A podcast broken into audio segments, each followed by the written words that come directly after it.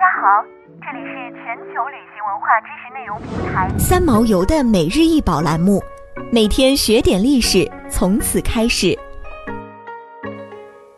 文殊菩萨石雕高一百三十八厘米，宽九十厘米，重六百六十三千克，材质为安山岩。该文物产于爪哇，后于一九三零年被亚洲艺术之友协会收购。一九七二年被租借到阿姆斯特丹国家博物馆中展示。在中国，文殊菩萨被誉为最早的佛教倡导者之一。在爪哇，他被描绘成一个年轻人。文殊菩萨可能用他的双手转动了转法轮印，这象征着佛教学习和启蒙循环的开始。雕塑中的这个年轻人非常专注地坐在莲花垫子上，双腿交叉着。他的表情很平静，他头上戴着华丽的冠冕，躯干和手臂周围系着宝石饰带。他的眼睛半闭着，双眼细长，像佛陀本人。实际上，他是佛陀的一位神圣追随者，叫文殊菩萨。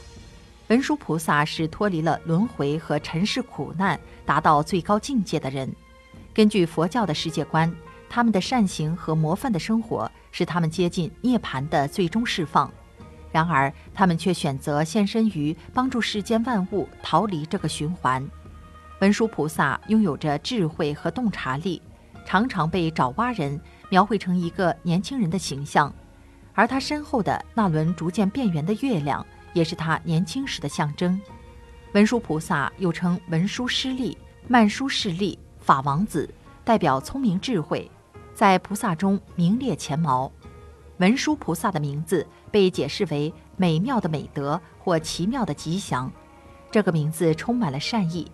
当文殊菩萨出生时，十个关于吉祥的迹象表现了出来，它们代表十大波罗蜜：给予、道德、耐心、活力、专注、智慧、手段、誓言、决心和知识的技巧。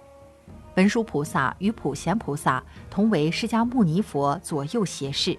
世称华严三圣，文殊菩萨的形象为仗剑起狮，代表着其法门锐利；以右手执金刚宝剑，断一切众生的烦恼；以无畏的狮子吼，震醒沉迷的众生。这是文殊菩萨的基本形象。据《文殊师利般涅盘经》所记载，文殊菩萨是舍卫国多罗聚落范德婆罗门之子，后来指仙人处，求出家法。却无仇对者，乃皈依佛，出家学道，住首楞严三昧，行稀有难事。佛涅盘后五千四百岁时至雪山，为五百仙宣唱演说十二部经，后还本生地，在尼居楼陀树下入涅盘。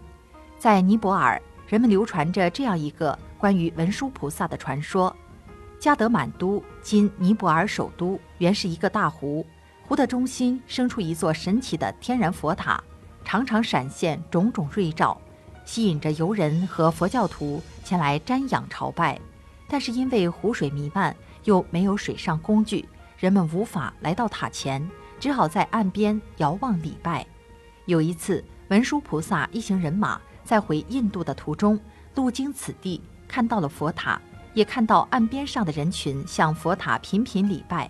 文殊菩萨萌发大慈大悲之心，决心要改变这种状况，让所有的佛教徒都能到佛塔前顶礼膜拜。于是他劈开了二座大山的山口，把湖水全部排出去，并让跟随他来的人在这里定居。多年以后，这里建立了尼泊尔国。当尼泊尔人民见到文殊菩萨像，总是五体投地顶礼膜拜。表示对文殊菩萨的感谢和虔诚。想要鉴赏国宝高清大图，欢迎下载三毛游 App，更多宝贝等着您。